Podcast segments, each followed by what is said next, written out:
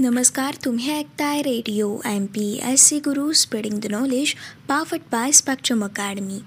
मित्रांनो असा खडला भारत या पुस्तकाच्या क्रमशः वाचन सत्राच्या कार्यक्रमामध्ये मी आर जे सिद्धी आपल्या सगळ्यांचं स्वागत करते. मित्रांनो असा घडला भारत या पुस्तकाच्या क्रमशः वाचन सत्राच्या कार्यक्रमाच्या माध्यमामधून आपण एकोणीसशे नव्वद या सालातील काही महत्त्वपूर्ण घटनांचा सविस्तर आढावा जाणून घेत आहोत. मित्रांनो आजच्या भागातील असा घडला भारत या पुस्तकाच्या क्रमशः वाचन सत्राच्या कार्यक्रमातील एकोणीसशे नव्वद या सालातील आपल्या महत्त्वपूर्ण घटना आहेत. जनता दलातील अंतर्गत वाद हे तीव्र होऊन व्ही पी सिंग हे पंतप्रधान पदावरून पायाउतार कशाप्रकारे झाले आणि चंद्रशेखर हे एकोणीसशे नव्वदमध्ये पंतप्रधान कशाप्रकारे बनले? यासोबतच मित्रांनो आज आपण एकोणीसशे नव्वद या सालातील आणखीन एक महत्त्वपूर्ण घटना जाणून घेणार आहोत. ही घटना म्हणजेच लघु उद्योगांना जलदगतीने वित्तसहाय्य करण्यासाठी सी डी बी अर्थात Small Industries Development Bank of India म्हणजेच भारतीय लघु उद्योग विकास बँकेची स्थापना एकोणीसशे नव्वदमध्ये नेमकी कशा प्रकारे झाली? या दोन महत्त्वपूर्ण घटनांचा सविस्तर आढावा आज आपण असा घडला भारत या पुस्तकाच्या क्रमशः वाचन सत्राच्या कार्यक्रमाच्या माध्यमामधून जाणून घेणार आहोत. मित्रांनो सर्वात पहिले जाणून घेऊयात असा खडला भारत या पुस्तकाच्या क्रमशः वाचन सत्राच्या कार्यक्रमातील आजच्या भागातील आपली महत्त्वपूर्ण घटना. ही घटना म्हणजेच जनता दलातील अंतर्गत वाद हे तीव्र होऊन व्ही पी सिंग हे पंतप्रधान पदावरून पाया उतर नेमके कशा प्रकारे झाले आणि चंद्रशेखर हे पंतप्रधान नेमके कशा प्रकारे झाले? मित्रांनो डिसेंबर एकोणीसशे एकोणनव्वदमध्ये सत्तेवरती आलेलं विश्वासनाथ प्रताप सिंग यांचं जनता दलाचं सरकार हे अकरा महिन्यांच्या आतच संसदेतील बहुमताअभावी पडलेलं होतं. आणि राजकीय समीकरणं जलदगतीने बदलून जनता दलाचेच चंद्रशेखर यांच्या गटाला काँग्रेसचा पाठिंबा लाभला. आणि मित्रांनो पाच नोव्हेंबर एकोणीसशे नव्वद रोजी चंद्रशेखर हे पंतप्रधान झाले. मित्रांनो एकोणीसशे एकोणऐंशी या साली जनता पक्षाच्या मोरारजी देसाई यांचं सरकार पाडून त्यांच्याच पक्षातील चरण सिंग यांचं हंगामी सरकार इंदिरा गांधी यांनी बाहेरून पाठिंबा देऊन आणलं होतं. त्याचप्रमाणे मित्रांनो एकोणीसशे नव्वद या सालामध्ये जनता दलाच्या विश्वासनाथ प्रताप सिंग यांचं सरकार संसदेत बहुमत सिद्ध करू न शकल्यामुळे पडल्यानंतर राजीव गांधी यांच्या नेतृत्वाखालील काँग्रेस पक्षाने जनता दलातीलच बी पी सिंग यांचे प्रतिस्पर्धी चंद्रशेखर यांच्या गटाला बाहेरून पाठिंबा जाहीर केला.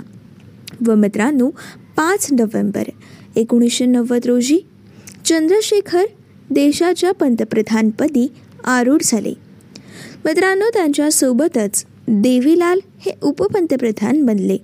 मित्रांनो या सगळ्या प्रकारामध्ये गंमत म्हणजे ज्या रीतीने चरण सिंग यांच्या सरकारचा पाठिंबा इंदिरा गांधींनी अचानक काढून घेतला त्याच पद्धतीने राजीव गांधी यांनी देखील चार महिन्यांनी चंद्रशेखर यांच्या सरकारचा पाठिंबा काढून त्यांची पंतप्रधानपदाची कारकीर्द ही संपवली होती. मित्रांनो लालकृष्ण अडवाणी यांची रथयात्रा रोखल्यामुळे व त्यांना अटक केल्यामुळे विश्वासनाथ प्रताप सिंग यांचं सरकार अडचणीत आलेलं असताना चंद्रशेखर व देवीलाल यांनी बावन्न खासदारांसह राष्ट्रीय आघाडीतून ते बाहेर पडले. आणि मित्रांनो काँग्रेसने व डाव्या आघाडीने बाहेरून पाठिंबा दिल्यामुळे चंद्रशेखर आणि देवीलाल हे सत्तेवरती आले. केवळ बावन्न खासदारांच्या जोरावरती चंद्रशेखर सत्तेवरती आलेले असल्यामुळे त्यांच्या पक्षातील बहुतेक खासदारांचं मंत्री बनण्याचं स्वप्न हे पूर्ण झालं. मात्र सत्तेची सूत्र ही अप्रत्यक्षपणे लोकसभेत एकशे सत्त्याण्णव सदस्य संख्या असलेल्या काँग्रेसकडे होती. मित्रांनो सार्वत्रिक निवडणुकांसमोर जाण्यासाठी काँग्रेस पक्षाला जो अवसर हवा होता तेवढ्यासाठी स्टॉप कॅप अरेंजमेंट म्हणून या सरकारला त्यांनी पाठिंबा दिला. हे नंतर स्पष्ट झालंच. मित्रांनो निवडणुकांची तयारी झाल्यानंतर राजीव गांधी यांच्या निवासस्थानावरती गुप्तचरांकडून पाळत ठेवली जाते असा आरोप करून काँग्रेसने चंद्रशेखर यांच्या सरकारचा पाठिंबा काढून घेतला. परिणामे मित्रांनो. जेमतेम चार महिने सत्तेवरती टिकलेलं हे सरकार सहा मार्च एकोणीसशे एक्क्याण्णव रोजी कोसळलं होतं. अशा प्रकारे मित्रांनो जनता दलातील अंतर्गत वाद हे तीव्र होऊन बी पी सिंग हे पंतप्रधान पदावरून पायाउतर झाले आणि चंद्रशेखर हे पंतप्रधान बनले. मित्रांनो चंद्रशेखर हे पंतप्रधान जरी बनले असले तरी त्यांचं सरकार हे जेमतेम चार महिने सत्तेवरती टिकलेलं होतं. मित्रांनो ही होती असा घडला भारत या पुस्तकाच्या क्रमशः वाचन सत्राच्या भागातील माहिती. आता आपण पुढील माहिती जाणून घेणार आहोत. मित्रांनो आजची आपली पुढील महत्त्वपूर्ण घटना आहे. लघु उद्योगांना जलदगतीने वित्तसहाय्य वित्त सहाय्य करण्यासाठी सी डी बी अर्थात Small Industries Development Bank of India म्हणजेच भारतीय लघु उद्योग विकास बँकेची स्थापना एकोणीसशे नव्वदच्या सालामध्ये नेमकी कशा प्रकारे करण्यात आली? मित्रांनो लघु उद्योगांना सुलभ व जलदगतीने वित्तसहाय्य वित्त सहाय्य उपलब्ध करून देण्याच्या उद्देशाने एकोणीसशे नव्वद या सालातील एप्रिल महिन्यामध्ये लखनौ येथे Small Industries Development Bank of India म्हणजेच भारतीय लघुउद्योग विकास बँकेची अर्थात सी डी बीची स्थापना करण्यात आली.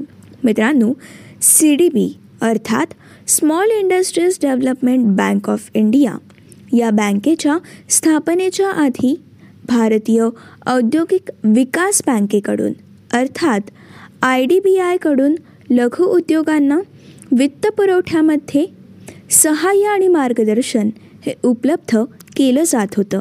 परंतु देशात लघु उद्योग क्षेत्रांचा विस्तार वाढल्यामुळे तसेच या क्षेत्राच्या वित्तीय गरजांकडे विशेष लक्ष पुरवण्याची गरज निर्माण झाल्यामुळे आय डी बी आयची अर्थात भारतीय औद्योगिक विकास बँकेची सहयोगी बँक म्हणून सी डी बी म्हणजेच Small Industries Development Bank of इंडियाची स्थापना करण्याचा निर्णय हा घेण्यात आला.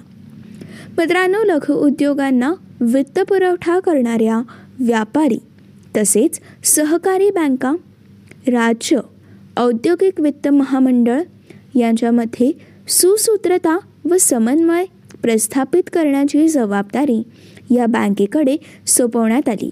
मित्रांनो लघु उद्योगांची उभारणी आधुनिकीकरण व विस्तार यासाठी वित्तपुरवठा गतिमान करण्यात सी डी पी अर्थात Small Industries Development Bank of India या बँकेने महत्त्वाची भूमिका बजावलेली आहे. आणि मित्रांनो अशा प्रकारे एकोणीसशे नव्वदच्या सालामध्ये लघु उद्योगांना जलदगतीने वित्त सहाय्य करण्यासाठी सी डी बी अर्थात स्मॉल इंडस्ट्रीज डेव्हलपमेंट बँक म्हणजेच भारतीय लघु उद्योग विकास बँकेची स्थापना करण्यात आली. मित्रांनो ही होती असा खडला भारत या पुस्तकाच्या क्रमशः वाचन सत्राच्या कार्यक्रमातील आजच्या भागातील माहिती. मित्रांनो असा घडला भारत या पुस्तकाच्या क्रमशः वाचन सत्राच्या पुढच्या भागामधून. आपण एकोणीसशे नव्वद या सालातील पुढील घटनांचा सविस्तर आढावा जाणून घेणार आहोत. आपल्या पुढील महत्त्वपूर्ण घटना आहेत महाराष्ट्रात विकसित झालेल्या मराठमोळ्या कबड्डी या खेळाचा एशियाड या स्पर्धेमध्ये एकोणीसशे नव्वदच्या सालामध्ये समावेश कशा प्रकारे करण्यात आला?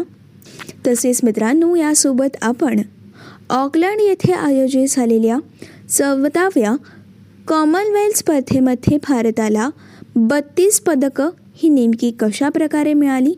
यासोबतच वैमानिकांचा अंदाज चुकल्यामुळे बँगळुरूजवळ विमान कोसळून ब्याण्णव प्रवासी हे एकोणीसशे नव्वद या सालामध्ये कशाप्रकारे मृत्युमुखी झाले?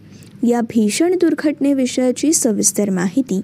तसेच एकोणीसशे नव्वद या सालातील इतर महत्त्वपूर्ण घटनांचा सविस्तर आढावा आपण असा खडला भारत या पुस्तकाच्या क्रमशः वाचन सत्राच्या पुढच्या भागामधून जाणून घेणार आहोत. तोपर्यंत मित्रांनो असेच काही वेगवेगळे कार्यक्रम आणि वेगवेगळ्या कार्यक्रमांमधून भरपूर सारी माहिती तसेच भरपूर साऱ्या रंजक गोष्टी जाणून घेण्यासाठी व radio M P S C गुरुसोबतचा रोजचा अभ्यास करण्यासाठी नवनवीन सत्रांमधून भरपूर सारी नवनवीन माहिती जाणून घेण्यासाठी ऐकत रहा तुमचा आवडता आणि लाडका रेडिओ ज्याचं नाव आहे radio M P S C Guru spreading the knowledge powered by Spectrum academy.